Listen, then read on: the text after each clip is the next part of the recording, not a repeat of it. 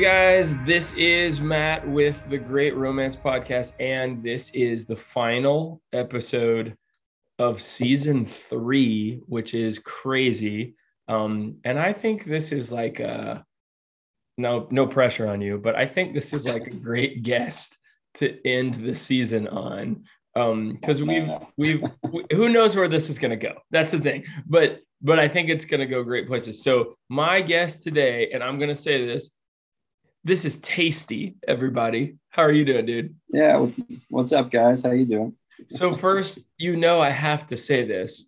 I believe Tasty is not your. Name. No, my parents name. did not name me Tasty. Although, if they would have, what a way to go. So I A don't. lot, a lot of questions if they would have. Yeah. Well, that's true. That's true. I don't remember because it's been a bit, and we'll get there. But Uh-huh. where does that come from, dude? Okay, well, I mean, I can come I can tell the full story. So my parents didn't name me Tasty. Uh, they did, however, name me Samuel Tyler Ham. Sam Ham. Sam Ham. Exactly. So I've gone by Tyler my whole life. Thanks, mom and dad.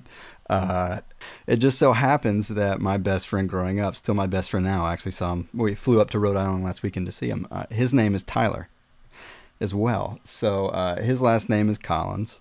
Not quite as interesting as Ham. So I got called Ham all the way growing up, you know? So 18.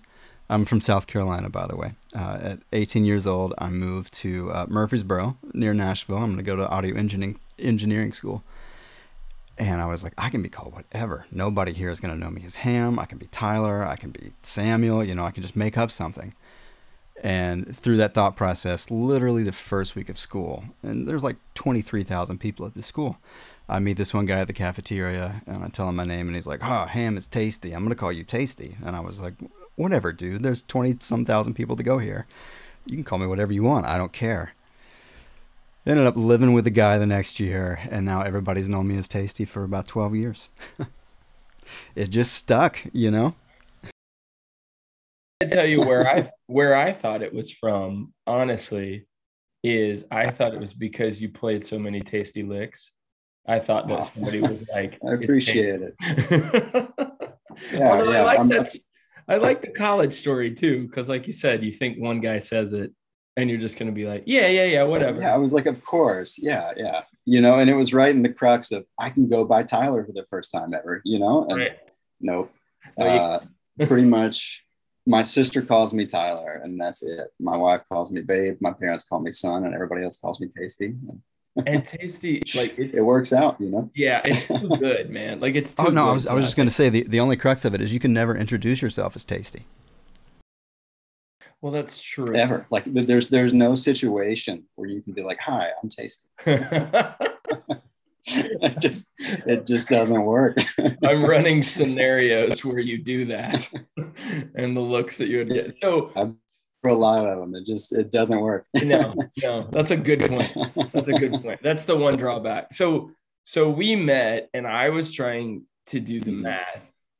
And I believe is it somewhere in like five years ago? Does that sound right or longer? Yes, yes. Okay. Uh, I think this was sometime in between late 2016, mid 2017. I think That's what it you know it seemed it's like crazy that it's been that long.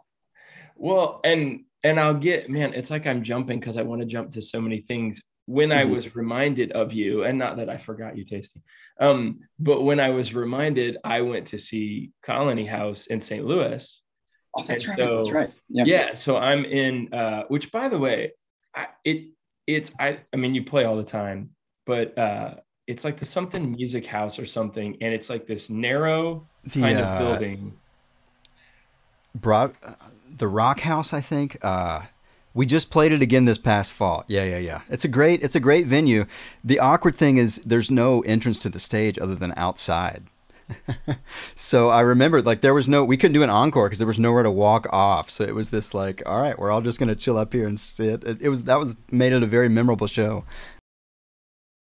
Well, because it was even like I've seen a couple groups play there, and so like people would like wait outside to even come in from like that outside area because there's Uh-huh. no room for anything. and it's all glass. It's Yes. all glass on that outside, so you can see inside from outside. Yeah, it's a really cool vibe.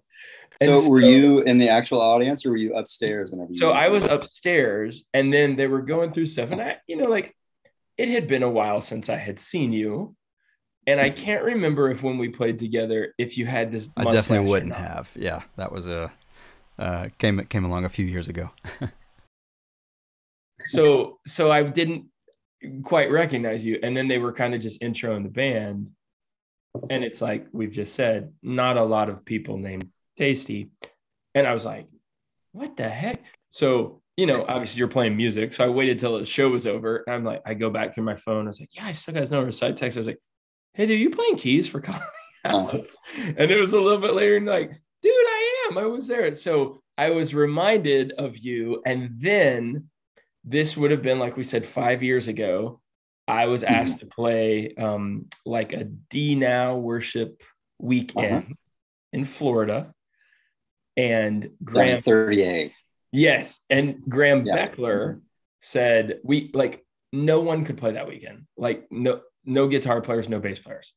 And so he goes hey well this is different but i know a guy who plays keys and he's like do you want to do like a strip down? You just play acoustic guitar. He'll he'll fill in space on the keys i'll play drums. And i was like yeah that could be cool. And so i don't remember asking either of you this. How did you and graham Ooh, know okay. each So me and Graham go back to, I want to say, twenty, early 2012. This could be late 2011, probably early 2012. Uh, there was this group in Nashville. It was a duo. They were named New Lore, and it was kind of like some uh, some indie art rock. You know, very very like organic, trying to be not trying to be. That, that sounds terrible. Uh, New Lore was a great group, uh, but it was kind of in that Arcade Fire zone back then. Um, very theatrical what we would do. So uh, we played a few shows together where Graham was drumming and I was playing keys for New Lore. I think we did a couple tours together as well where he was playing drums for him. Uh, and then even pre our, you know, the great romance weekend we did together at that D Now, Graham and I played for an artist that went by Young Summer at the time. Her name is Bobby Allen. She's a great writer in town now. Uh, and it was a synth pop situation where I was playing keys and Graham was playing a bunch of SPDs, and she was singing. It was really it was a really cool outfit. We we got to tour around and, and play uh, on both coasts doing that. That was a lot of fun. So yeah, me, me and Graham had some really good touring times back in the day. And and Graham has been on the show and and uh, you know Mhm. playing with Russell Dickerson right now and Oh yeah. um, Uh-huh. just like I always I know Graham's probably sick of me doing this but just like you know w- one of the best drummers I have Oh, absolutely. I mean, absolutely. yeah, right Every note he Just- plays, he's thought about it 360 degrees. You know, I mean, he's yeah, can't say enough great things about Graham. I love him. yeah, such a good guy. Yes that, and that's the other thing I was gonna say. Yeah. His personality exceeds his talent, and his talent is so massive. You know, yeah. He's one of the like- special ones. yeah, he's just like cool and chill. And so you, you also are a pretty chill dude. And so Thank we're, you. we're in Florida and we're like right off of the beach. And Mhm. And a great location. Yeah. oh, like a little cottagey summer, whatever Uh-huh. home where they're like, so hey, you guys, you know, like I don't know, dude. Did we Uh-huh. play music for like 30 minutes, maybe? I mean, Maybe it was like three songs every session. It was it was so little. And then they would just be like, all right, see ya. And we would just go Uh-huh. stay in this house. So like we hung out a lot. We went to the beach, but we were Mm. driving around and we find this donut place. And I don't know if you Yes. remember this part. I remember watching a guy who I guess they would get up in the morning and do like early exercise. Mhm. And he had ran down to the donut place and he was running back home carrying a box of donuts. I do remember that. We passed him on the way there. Yes, yes. And we were like, that's the box. That's the box. Right. And Yes. so we're like, we got to go to this place. But in the morning, the line was just stupid. I think we went in the afternoon and I got a key lime pie donut. I remember was, that. Yeah. Mhm. that was life changing. What did you got- get? Because you referenced got got a it. chocolate cake donut. And I was actually I was working for a donut place at the at the time, I was yeah for Five Daughters in Nashville, which we, we were doing cronuts there. Uh, so m- maybe I kind of blocked what's you know just I blocked the donuts out of my memory from those few years, but I definitely remember having a chocolate cake donut there that was just out of this world nuts. It was so good.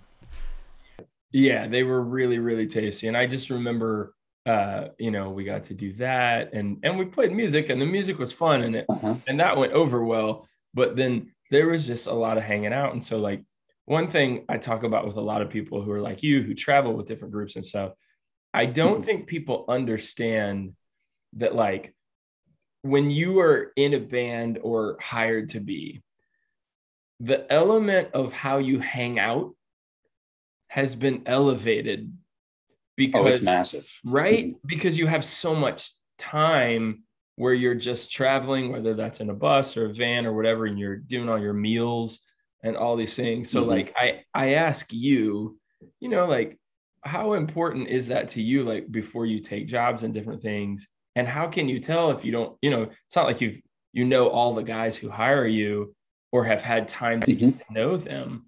So, like, what where's That's the true. hangout for you as far as who you decide I to play mean, music? the hang is definitely uh, conservatively like seventy five percent of it. Honestly, I mean, because think about it. If you're if you're out on the road for five days, and you're playing five shows in a row, that's only like ten hours of time that you're actually on stage, like really playing, and you know, barring some short sound checks. The rest of it is hangs. You've got to get along with these people and vibe with them well enough to like take a really good atmosphere and energy to the stage. Um, me personally, as a hired gun, I really don't get a say in what the hang is going to be like. So you kind of have to be pretty flexible to be able to walk into any situation and, and get along with everybody, you know? Um, but luckily, it just seems like, and, and mostly my experiences with Nashville, but it just seems like the best musicians are the best hangs. Maybe that's just because they've they've learned through experience, but I mean, there's not many bad hangs out there. I, I would say, you know, that that's a, that's at least been my experience. But yes, it is, it's crucial. you can't, you can't be a dud in a social situation, you know. No, and I and I agree with you. And I, I've said this with a couple of guys. Like, it seems like back in the day, and I mean a while ago, where if you were like awesome at your craft and not necessarily the greatest dude, like you could still get work. And this was back in the day.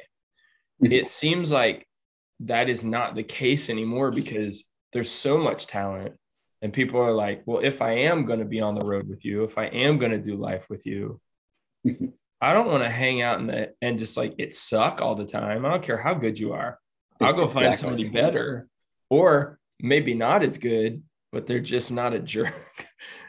and hire or somebody that complains constantly. You know? Oh, have you ever Uh, have you ever had a tour situation and you don't have to say names, but just where the hang was Yes. yes. uh, I'm, I'm only thinking of like one and a half tours, maybe. Uh, and, and no- no names that I'll name. It's probably nobody you would know, anyways. But yeah, I've been on those, and it makes you so much more grateful for when you're just in in the bus or in the van or on the plane or in the green room with with a new crew, and you're like, wow, okay, these guys they want to talk sports with me, or they want to talk uh, Marvel movies with me dude. you know gotcha uh yeah so i mean it, it those uh those few experiences with bad hangs they, they make the the good crews that much better Absolutely. Yeah, I I uh you just said Marvel movie. Let's make sure we come back to that because I'm Oh, yeah. Obsessed. Um I wanted to put a little uh, a little pin in there for you. yeah, yeah. So because we'll have to talk Spider-Man when this is at the end. Um yes. so Uh-huh. uh playing with colony house uh i'm a huge fan obviously i was there those They're the dudes best. seem like the greatest dudes uh we just had um josh i don't know if you know josh klug oh i know kluge i know kluge i was gonna ask later about how you knew kluge it, st louis well we found that out because he was playing bass with me on a run here recently Oh, and then gotcha. I didn't know before he got there. So he starts referencing, you know, all these places back here. So we Uh-huh. start talking, and again, super chill. We went and saw Spider Man actually uh, on that. oh, road. really? How about Yes. that? How about Yeah, that?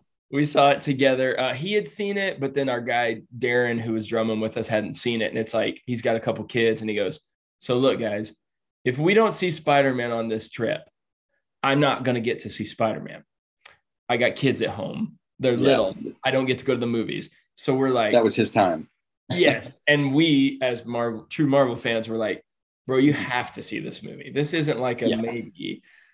So Klug was playing in a the band that was on tour with you guys, and he was talking about Uh-huh. like being on the bus and uh handing the uh the DJ duties off where you'd say like pick a song, right? and he's like, you know, and he goes, Yeah. not, not that it was a contest, but um, you know, like if you picked a dud, we'd kind of scoot Yeah. past you real quick. The uh, the queue was quite a big deal on that tour, and you did not want to be the person that got vetoed after your song got put in the queue. yeah, I think Kluge might have gotten vetoed once or twice. He was he was better than he was better than most, but yeah. You heard it here first. well, and he and he said the same thing. He's like, you know, because like when you do that, you kind of are vulnerable and put yourself out there, and like you think something's like a bop, and everybody else is like, well, Oh yeah, and we would have like genre nights. It would be like, all right, soundtrack night. On the only thing you can put in the queue is an epic soundtrack, and you know somebody just plays Free Willy before you, and right, right. Yeah. So play, playing with the Colony House guys, how long? Uh, how long have you played with? Let's see. I met Scott in college. I met Scott in 2010, 2011. Uh, and I probably met Caleb and Will a little right after that. Parke as well, probably the year after that. I met all those guys whenever I was in college in Murfreesboro. Uh, they've been great, great friends since. Uh, very, very close friends since then. Uh, I went out and did some teching for them during the Only the Lonely tour. We've probably done three, four tours together now. Did some teching during the Only the Lonely tour. Uh, I did some one offs and whatnot with them. I'm not sure if this was pre us playing together or not. This is kind of all in that same that same timeline. Uh, but then their last record they came out with, uh, Leave What's Lost Behind, they did a lot of piano on it. So finally got the call uh, and, and I've played with them since on. Oh yeah, like they they played it for me in my car, and I was like, yes, this sounds awesome. So you're Yeah, telling me there's a lot of piano guys. Yeah, exactly. Uh, so I've played a few tours with them past that. Uh, they're uh, I won't say too much, but they're they're writing a new record right now. Uh, so so they're uh, working on that this spring, and I've switched a little bit to playing in some country music so far this year, which has been yeah, it's it's been a nice uh, a nice different change of pace. Which I, I'll preface by saying, just you know, being a work for hire guy, one of the one of the big benefits is you get to play a lot of different styles of music you get to play with a lot of different people. It's just uh, everything's always interesting. That there's never uh, the grind of it, you know. Um, so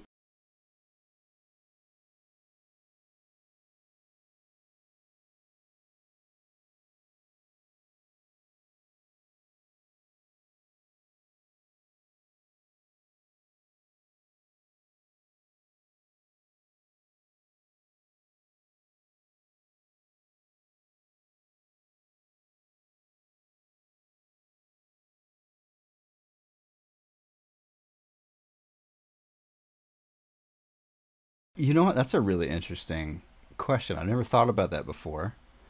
But I would have to say uh, it probably came from the fact that well, I was I was in show choir in high school.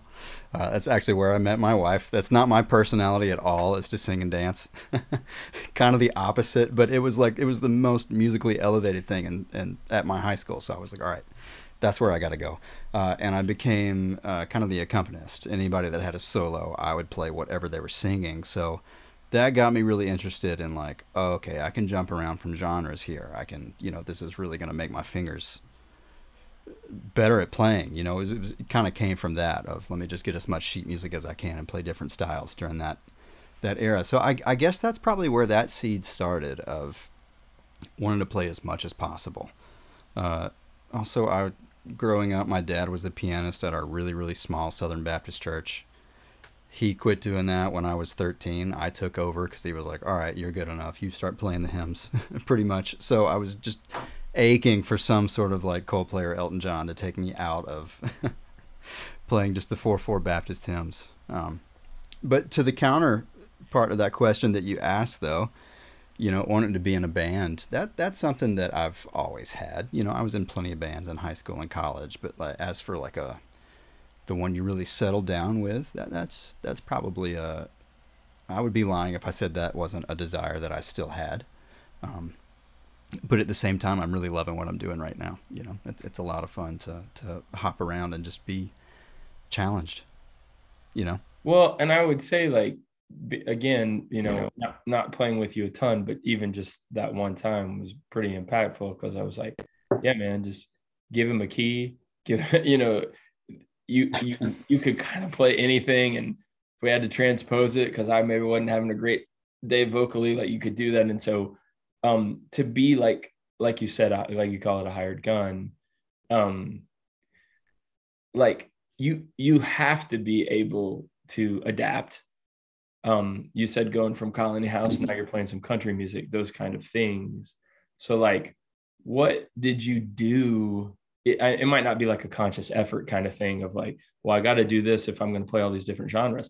Was it literally like, as as whatever gig comes along, well, I I gotta dust up my country chops, or you know, this is going to be a little more rock and roll, or is it just like, look, man, I play keys, I'll adapt to whatever needs to be done. Like, how was that for you? Um, you know, I would say it's a little bit of both. Uh, you know, speaking specifically about switching from playing with Colony House last year to playing with with I'm going out with a guy named uh, Jordan Davis, a country artist, uh, this year, which going to be a fun year. I'm looking forward to, to playing a lot of dates with him. Uh, the main difference musically is uh, Colony House's stuff and, and just most of the rock and roll stuff I played before. It's it's very specific, and you know we knew going on tour. These are the notes you play at these points. You know everything's got its place. Everything is very uh, planned and manicured and yet raw in the moment. You know, it's it's it's very well orchestrated and arranged. If I would play something a little different, the guys would know. You know, I mean, and, and vice versa. And sometimes we would do different things every night. But it, you know, for the most part, what you're going to play is rehearsed and it's there. Uh, as for this new country stuff, it's a little more like uh, like worship music, where it's pretty much these are the chords, kind of do what you want. you know, uh, and yet there, there are certain parts and tones and there's definitely certain scales you try to stick within and not bend past the genre uh, but it's it's just some different parameters to, to play within so it's, it's been a lot of fun in that regard. Uh, uh so a lot of organ man just speaking from a from a keys perspective. I definitely didn't grow up playing b3 and that's been a lot of fun to to watch a lot of videos and listen to a lot of recordings of, of real B3 players and go, oh, wow, that's a whole new horizon of keys that I've only dabbled in and not really just like laid into, you know? So that's been a lot of fun as well. Well, and I'll ask you this as a keys guy, um, because especially, well, just on, on all sides, but on the worship side, mm-hmm. you, you see now like these guys who are playing keys and like, you know, they all have these rigs now where it's, you know, it's not just a keyboard. I mean, it's, it's you, not, got a, you got a laptop, you got your sounds, you have a ton of sounds. When did you start seeing that, like as a keys guy? When did you start seeing that just hit music in general, where you're like, okay, so this isn't about just me playing a piano anymore. I have to get proficient with sounds. I have to get, you know, proficient with technology. Do you remember when that started happening? You know, uh, it definitely wouldn't have been until probably 2010 or so. And around that time, I got really obsessed with the fact that I wasn't a guitarist. so I wanted to play keys like guitar. So I was like, all right, pedal board is a must. Let's just build the biggest pedal board we can, which was a lot of fun. And I don't regret doing it. Maybe I could have spent my time and money a little more wisely and bought some more vintage synths or something. um, but uh, yeah, probably, you know, 2010, 2011, 2012, those were really when, at least personally, I started to encounter, oh, okay, this is a lot more now than just I'm a piano player, you know. this is a lot more past. You, I need to learn how to design sound. You know, I need to learn all the. There's there's so many things. I mean, I, I can pull up somebody singing on on a MIDI keyboard and have to play that. You know, and it's just it's a lot more than just playing piano. But it made me more thankful for the fact that I my foundation was classical piano and fundamental stuff like that. Like that that's never not been the foundation of what I've done and how I've approached things. And I think that's been really uh, I'm I'm very very thankful that my parents made me go and once I wanted to play and we're like, all right, classical stuff for at least 10 years and if you want to quit, you can quit, but please don't. you know. So uh, yeah, yeah. I mean, I, I guess the answer to your question, probably the, the beginning of the 2010s was when I I realized personally, I think that's yeah for me when I was like, okay, we need to start buying some synths. We need to start really learning how to play a Rhodes, how to play a Wurly, what the difference is. Let's let's work on what the organ drawbars do. You know. Well, and like you just said about playing classical music, I I know there's like been kids who've come up to me and they say they want to, you know, I want to be in a band and I want to play music and they're like, "What should I do?" Um, and I always tell them, "Go take piano lessons." Um, That's the best answer, even if they're not going to do classical. It's the right. best answer. Right. I feel like the piano it pushes you theory wise. You know what I mean? Yeah, and that's the I, main thing. Yeah, and I even still like when I transpose, um, because I started with piano and I, am not a piano player. I play guitar. Uh, and I'm not that good at that either. But I I kind of I still see the keyboard in front of me and so, you know, if I'm it's it's the visual, man. That that's honestly that's what it is. It's the best visual for what modern music theory is. Even if you, I mean, if you're talking basic chord progressions, if you're talking modes or you know just scales or whatever, everybody kind of understands the map of a piano. Yes, it's more it's more simple than a computer keyboard. You know. No, for sure, and and I know like sometimes they look disappointed um, yeah, like really, but no, that's that's the best place to start. That's the best place to start. Oh, I was just gonna say my favorite thing that my piano teacher would always say was, "I'm teaching the rules. I'm teaching you the rules so that you can learn to break them." And I was like, "Oh, that's like amazing to tell a kid that." I'm teaching you something so that you can eventually break the rules. I was like, yes, I can't wait to break the rules. Please teach me the rules so I can break them. And it was so foundational, you know? Uh, yeah. So you said you went to college to do mm-hmm. audio engineering? That's correct. Okay. And so any idea at that time that like was that like I'll do this because I know it also involves music or was it no I want to be an audio engineer and then whatever happens happens kind of thing or it was definitely uh, which I didn't tell my parents this at the time. I told my, my girlfriend, now wife. Uh, it was a backup plan. It was like, okay, I know this is where I need to be. And I can get loans to live here for four years. And hopefully I can get a great education out of it to learn the things that I don't know about, you know, the audio side of the music industry. I, I didn't know what a decibel was whenever I moved up here, but I, I knew that I wanted to play for a living. So it was definitely the backup plan, and it was at at worst. Let me just fill in the gaps in my knowledge, and I'm still paying for it. You know, I, have still got I've still got about uh, eight or so years to pay off those loans, but I don't regret it whatsoever. And and the audio engineering skills. Whenever I moved there to go to college, like you didn't hardly use those unless you worked in a studio, but everybody's MacBook is a studio now. You know, so those have translated and and it's it's definitely been built on so i don't regret that one bit. But yeah to answer your question when i moved up that was definitely like okay this is plan b. Let's make some connections. Let's let's find let's find some guys to learn from and and let's play. Being a hired gun who plays with a lot of different artists and obviously you know you've built up a little bit of a network so that that can happen. But for those listening who have a desire to do this like that network doesn't just happen. Um, you don't just move to Nashville and go, I play music, and everybody goes, Oh, awesome! Here's seven jobs.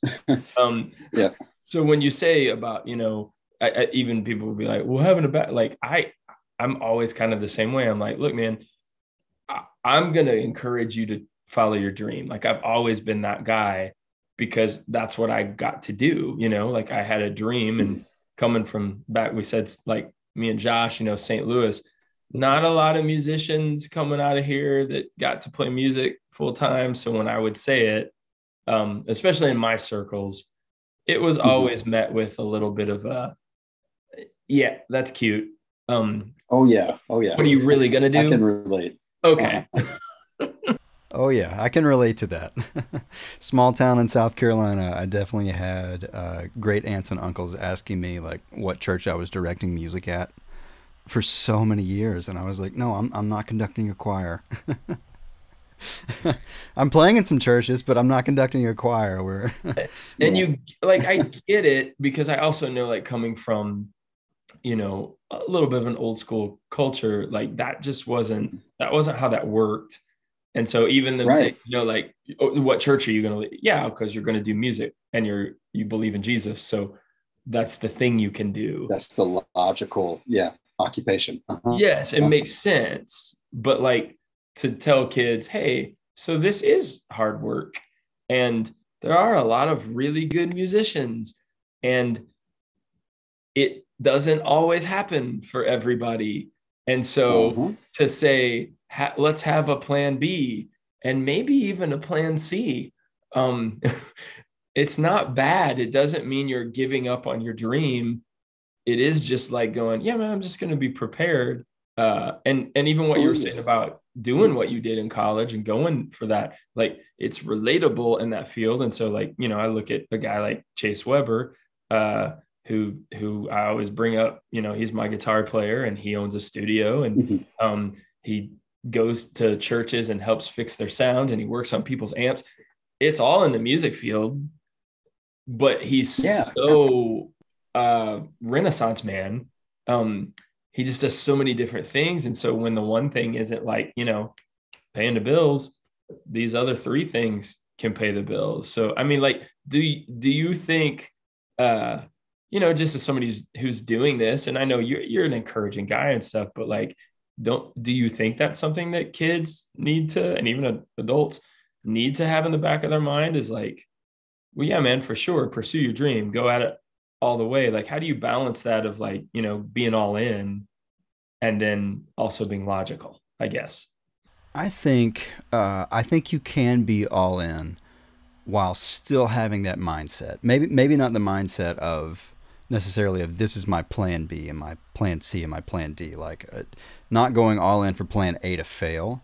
But I think uh, I mean nowadays, and I'm facing it. I've mostly been a live musician. I need to start uh, playing a few more sessions here and there it's you're really having to round yourself out as a musician to be able to to do multi facets of music you know uh, just as a work for hire person and i'm sure it's the same thing in photography and videography you know all across the arts in today's day and age you've kind of got to be able to attack it at several different facets of, of what you're going for so uh, i kind of guess maybe halfway in between your answer. So yes, you should focus on multiple things. Maybe not as a plan A, a plan B, and a plan C, but you definitely can't just focus on on one thing. Like say, all I'm going to do is play shows, and that just be your your end all be all now. You know, uh, just just in today's day and age, and I don't know how much of this is due to the internet and due to social media, but it, it seems like you've kind of got to be able to do a, a little bit of everything. Jack of all trades, master of a few. right. I listened to uh, the Smartless podcast. Um, you know, Jason Bateman and Will Arnett and those guys, and they're just and, and, they're goofs, but it is amazing. I will plug that. Um, but they were talking the other they're day. They're such hard workers. Oh gosh, dude. And that's what you hear about them. And then, like you said about all these other things that they do, and how you know Jason Bateman started Ozark, and you know that's his project, but he's also an actor. And so then they were talking about like kids and their parents will like call them sometimes and go, Hey, you know, uh, Will, my my kid's 18 and he kind of wants to get into acting. Um, could you give him any advice or you know, could you help him out? And and they're all like, we're not really sure what to say anymore. But the one thing that um, oh shoot, I can't remember the one guy's name who played uh, Jack on Will and Grace. Um, uh, is it Sean something? I can see his face. I can right? see his face. um, and uh-huh. he he said what he always says is like, so in this day and age, to get noticed, you have to film something that you've written. So like you got to write a script, you have to have knowledge of camera work, film Mm-hmm. yourself doing it, put it on YouTube. So it's almost like you have to to be in movies, know how to make your own movie. Right. Write, film, direct, star. Yeah, exactly. That's, yeah. And I think music has become that where, you know, if you Oh, can't even just use Pro Tools or GarageBand to be able to lay things down.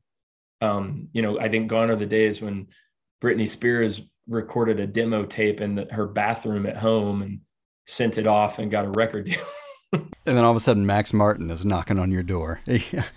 Exactly. Right. Yeah. The term bedroom producer has has just yeah. bloomed. I think I will say is is the right term for it. I don't want to be derogatory, but yeah, bed- bedroom producer. It's everybody's got access to doing what you could what engineers in white coats did in the '60s with the Beatles. You know, like.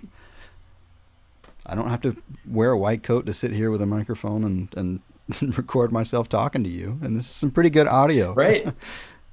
compared to what they were doing, you know, 50, 60 years ago. Yeah. So it's it's accessible, which means standing out, especially as a newcomer. Yeah, it's it's the multifaceted thing, which I wish sounded more encouraging. Well, and what you said, there's so much of it out there, and everybody can like record something and put it on iTunes or Apple Music or Spotify or whatever. So it's, I guess that is the point is, so how do you stand out? How do you be the one where if you're listening to hundreds and thousands of songs a day, you know, how can you be the guy that creates something or the girl who creates something that somebody goes, oh, that's different. That's unique. Right. Uh, and I, I feel like the temptation there is to manufacture a voice, your voice. And I feel like that's kind of the temptation of, of the times right now is to go, uh, my Insta, you know, I don't have as many Instagram followers. What, what does my bio not say that somebody else does? Or what do my highlights say that somebody else does? And, and I, I, yeah, I think the temptation is to manufacture your own voice and, and try to be something unique when really, the best thing you can do is just be yourself and trust in that and to be happy in that and just put it out there, you know? Yeah, and see what happens. I I think that's what you said about the manufactured thing. I think for a while it was, you know, like I love Switchfoot, so I go, oh, well, here are the things that Switchfoot did to make it. So if I take their plan and I do those Mhm. same things, I too will make it. And it's like, no, that's what worked for Switchfoot. So if you can get to a place of of like you just said of just being happy with the art that you're making put it out Mhm. there and just don't put and i know this is easier said than done for some people who feel they're called to you know be musicians and things but like put it of out course, of course. right see what happens and then be okay with it failing which oh i know that's as musicians that's so difficult Yeah. Well, I mean, you can even boil the situation down to to as simple as just what you play in church on Sunday. If you're in the worship band, like that's a, worship songs are simple to give you space to have your own voice as a musician, and it's just having the the confidence to go, okay, this is me, this is me, this is what I sound like, this is what I was made to sound like. Embracing that and being happy with that. you and know? i think that's the key because it's so easy like let's i mean let's even talk about worship music because that's especially Sure. this Yeah. season three of the podcast it's like that's where every every conversation i have with people it always comes back to that because you know like i'm a worship leader at my church um and the Mhm. band plays a lot of worship things and and you said i played in church you know and i do this and that's where a lot of us get our starts and things and there is sometimes this um temptation to be uh you know a little lazy um and manufacture and then worship music Mhm. sometimes gets in these ruts where you know if if christian radio sometimes if you turn the volume down just a little bit you'll hear 10 songs go by and you'll be like i just heard the same song 10 times. Um and that's not a slam on christian music. It's just like the artistic side you know maybe and maybe you can speak into that. Like how do you you're an artist. How do you encourage that side of your brain i guess to not just fall into a one four five four pattern um you know and then everything sounds like chris tomlin Yeah, yeah. Um, I think what I what I tell myself, and I would like for this to be true, whether whether it is or not, but what I tell myself uh, is that songs that we play in the church they were written for the church, and I like to think that they were written more as a skeleton, um, a MapQuest, if you will, of a song versus this is the end all be all of what all the notes have to be. And and I think that reason is so that every church, regardless of style, I mean, you know, some church uses real drums, some put drums in the shield, some use a Roland, you know, electronic kit, some have a basis, some don't, you know. So I, I think that uh, I, I like to think about worship music that I play in church as being more of a skeleton and the the gaps are there to be filled by the worship band's personality. You know, I, I don't feel like God would have given me my particular love of ninths and sixths, which I abuse on the keyboard uh, just for no reason, you know, and and that feels like at least in the church that's that's where, you know, I'm not going to get in trouble there for playing more like myself than not like myself and it's just kind of embracing that. And and I think that's a that's a great learning ground. You know, obviously worship is, is much more than that. But if we want to view worship just as a musician, you know, not talking in terms of what we're actually doing spiritually, it's a great learning ground for uh, who you are and how you play and, and, and how you feel and perceive things. And I think the reason is because things are 1654, which we love to pick on. And I pick on it all the time. I'm just as guilty. But having just the structure there and not a lot going in the middle. I think that that allows churches all across the world to be able to actually throw their own personality into certain worship songs. That's a good point. Yeah, we uh we just last Sunday um and I and it, has been out for a bit, but we just played a Cody Carnes song and it was four chords, uh Run to the Father. And mm-hmm. you know, yeah. it's four chords. But dude, like in in those four chords, it was like my pastor so like, much. Uh-huh. Yeah, he's like, dude, that song's amazing, and I'm like, yeah, four chords. But so I, I, I think it's you know, like you said, of of of being true to who you are. Know the song, like you know, like if if your worship oh, of course, yeah, like know be, it. Be prepared. Yeah. yeah. yeah. No excuse to not be prepared. but I don't think it's bad if some of yourself gets put into that.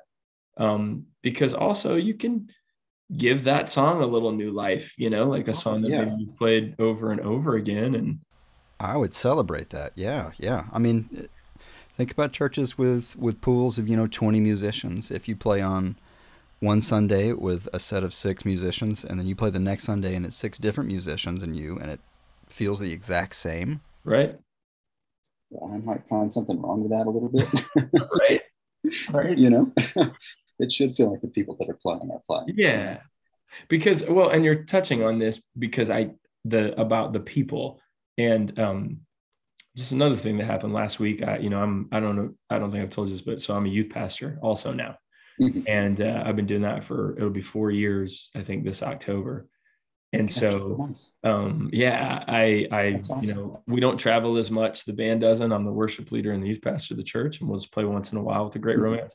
And so um, I had a youth event on Friday and Saturday, and you know it was uh, Saturday was all day, Friday was a lot of the day, and uh, then I had to come and lead worship, or I get to come and lead worship, but I was tired, and so the yeah. coolest thing that happened was the band could kind of tell, and so my associate pastor fills in on bass right now, and uh, he's like, "Hey, is it cool if we just pray for you?" And like, I, I go, yeah. I'm like, well, yeah. And so everybody kind of just said something about like, hey man, you know, refresh our brother. Uh, he's had a long week, but we're here for you today. And dude, I'm. I'm not lying. I stood up and it was like somebody just taking a weight off of me. And that's people. That that's but what's crazy is yeah, uh-huh, uh-huh. how it affects the music then. Oh, so much you're not going to strum in the same way you were before that. because you're like, all right, they they know I, they've got my back, rather than you trying to hide the fact that you're so tired and and push through. Yeah, dude, it makes all the difference. It makes all the difference. Yeah, and I think sometimes you know with worship teams and stuff, I think we do get caught up, like you said, when you've got a pool of like 20 musicians, and it's like here are the songs, learn the songs, play them this week. Next week it's you, uh, blah blah blah, and we kind of just almost become robotic it's just a plug in and play and yeah. it should it shouldn't be that way. Yeah yeah. No because it's worship and it's you know i i try to tell mm-hmm. the guys like if i go play a great romance concert that is different than me leading worship at the church on sunday. I'm not saying both aren't uh-huh. ministry yeah. but it's yeah, yeah, different. of course. And, both are worship but it's it's, it's different contexts. Yes. And so i acknowledge that I don't run from it, you know, like I go, yeah, yeah. It, it, should be different. And just finding that the more time that we've spent as a worship band, like and a, and a worship team at my church, the more time that we spend like in prayer and getting ready to lead worship. Yeah, practice your songs, know your songs, come prepared, everything we said. But if you invest that other stuff, it just changes all of that and it's the best worship, man. It's it's kind of like the hang. Practicing and preparing is is only about twenty five percent of it. the rest of it is about this the spiritual hang. Yeah, because because when you go out on a stage, back to the hang, how we've come full circle, which that's kind of cool. Uh-huh. Um, and you, you don't get along with each other. Oh, it's apparent. It's so apparent. Yes, you can't. You think you're hiding it. It's so apparent. Yeah. Mm-hmm no, the tension is is palpable. yes, yes. At so, least at least amongst those on stage, which I know translates in, in some capacity. Yes. Yeah. Yes, I I 100% agree with that. So so let me ask you these these last two things. I just look time has flown by, dude. Um so I always ask any guy who plays out. I was going to ask you for a tour story, like favorite tour story, but I want to do that. I want to ask this as a keys guy because we don't have a lot of keys guys on. Mm-hmm. Um, let's speak to just like, I mean, it can be you can be in a band, but especially like worship guys. What's one piece of advice? Um, I I've got a guy who plays in my worship band. His name's Tim Bromley. He's listening. Uh, hi Tim. And so, what's one piece of advice you give like a keys guy who's playing at a church that you think is beneficial of like either a mindset or you got to go get this gear um, or a little bit of both? Like, what's one thing? What's one thing for Tim? Tim, this is for you. Ooh. Now I feel pressure. I, um, I know that. I just realized that's a pressure filled question. So maybe it's just like a, a piece of advice or something. Well, here here's the first thing that popped in my mind. I don't know if this is helpful or not, but you don't have to play everything quite as simply as they do on the records let your left hand play a little more than just octaves and fifths. That thumb can wander to some sixths and some sevenths. That's always nice, or some ninths. Um, ev- everybody in worship plays Nords. Uh, if you can't get one, that's okay. Your fingers can do the talking where the tone can't. Uh, but if, if you're able to get around a Nord, you've you've got all the sounds. They're all there on the Nord website. Trust me. Just go through them. You'll you'll hear them all. Uh, past that, yeah, pads behind your piano. That's really great. Uh, I, I like to, one of my nice tricks in, in worship is to take, if I've got two piano patches, taking one, my main one, keeping it at the regular octave, and taking the second one and throwing it up an octave, and then bringing the volume down until you just barely can't notice it, but you would notice if you turned it off. It gets a lot more uh, resonance and, yeah, a, a lot more resonance up top love love doing that. Yeah. So so just just a few keys tips off the top of my head. I don't know if those are good or not, but those are are what I do. now you need to start your own podcast, and it's called Tips with Tasty. Oh gosh! Just give a little advice. That would be it would be half an episode long. It would be that exact clip and some. Uh... oh man. Um. Okay. So oh, last oh, thing, the most important thing, uh, Marvel. Uh-huh. Um. Yes. So I now this isn't Marvel, but I'm going to see uh, the Batman tonight. Okay. Okay. I'm I'm intrigued. I'm intrigued. Yeah, I've heard some things. Uh, it's like more of a crime no- noir. There's action, but it's a little more detective-y. Yeah, yeah, which I'm I'm a little into. You're not gonna you're not gonna tar you're not gonna top sorry the, you're not gonna top the Dark Knight for me, in terms of Batman films. So, go a different direction. Yeah, I love I love you Ben Affleck, but I'm sorry, just just go a different direction.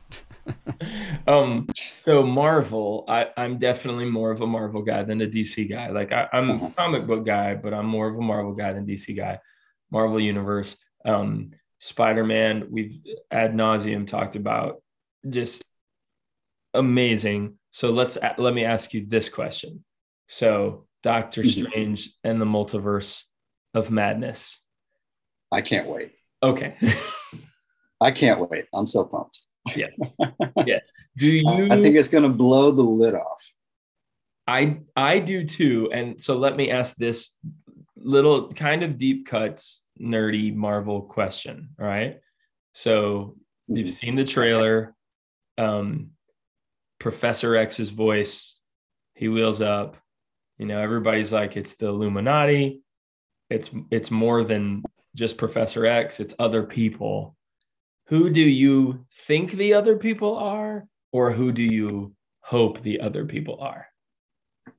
Characters I'll and actors if want to go there. Currently, I don't know if my mic's picking it up, but I can hear the sub from the room behind me. My wife works from home. And after the trailer, she's been watching through all the X Men movies. So I'm hearing X Men behind me. Not sure which one. So definitely, it's definitely Xavier. Uh, other people, man, everybody's talking about the Illuminati. I don't know. Maybe? I would be surprised if so, but I don't have quite the comic book knowledge that most Marvel fans do.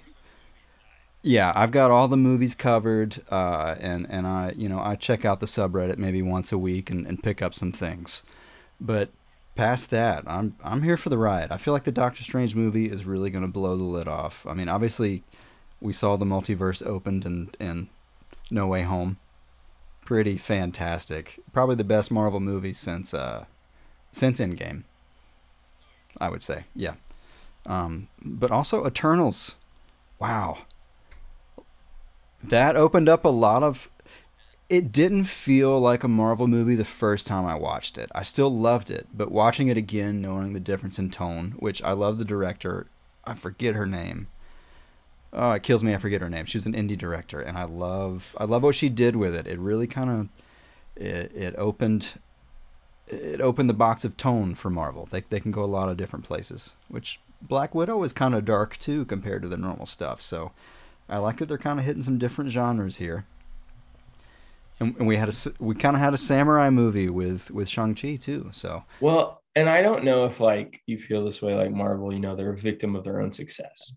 And so Hmm. to have Robert Downey Jr. as Iron Man and Chris Evans as Captain America was kind of like the ultimate. You know what I mean? It's Like pillars. Yeah. yes. Yeah. And so obviously, you know, people get older. You can't do this forever, forever. I mean, I wouldn't be surprised if either one of them didn't come back and cameo in something.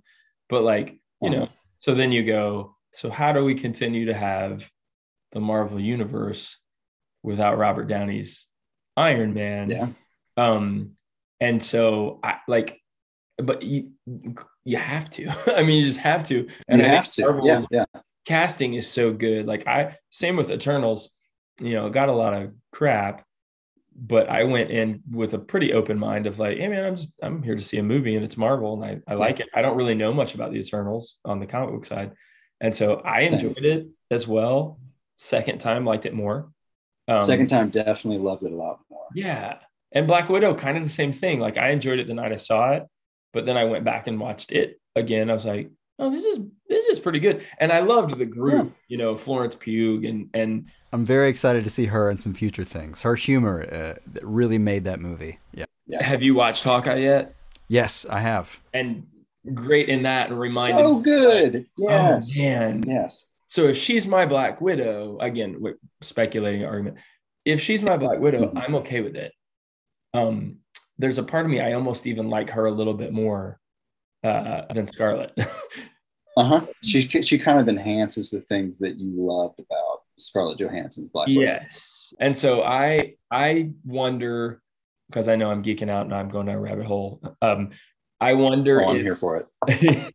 I wonder if in the Illuminati thing, you know, if I know it's fan casting, but John Krasinski is Mr. Fantastic.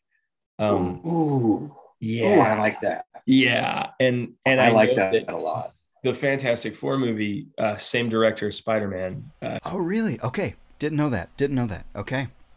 Wow. Fantastic Four and, and X Men are on the way, man. It's happening. yes, and you know, if Professor X is there, Okay, so I have to say my my favorite fan casting idea is Daniel Radcliffe for the new Wolverine. He's short. He can grow a killer beard. Ooh, I, I can see it happening. I would love for him to be the new Wolverine. Yes, the height yeah. is what perfect. Wolverine was. I think Daniel Radcliffe is like five five or something. Like, Yeah. It- and he, yeah, at with the with the right beard and scruff, because he can kind of scruff it up a little bit. Um, yeah, dude, I'm I'm on board with this. See, they should talk to us. they sh- they really should. Kevin Feige, are you listening? Jon Favreau, I'm sure they Um, give dude, us a call before 2026 when we decide to start writing these movies. right. Um, this is the thing. Uh, just as we end here, um, I I'm just reminded of like through playing music. You know, like I started the band like 21 years ago, and I've got to meet just some people who are just when I say cool, everybody's like, oh, like musician, cool, like they're cooler than us. No, just like the hang.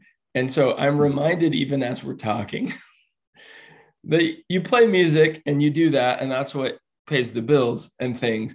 But then you do what we just did, which is y'all go back to where you're staying, and then you start Uh-huh. talking about Marvel movies. And Yeah, You know, it's, and it's then the unspoken perk of just being a musician because yes, it, everybody's cool.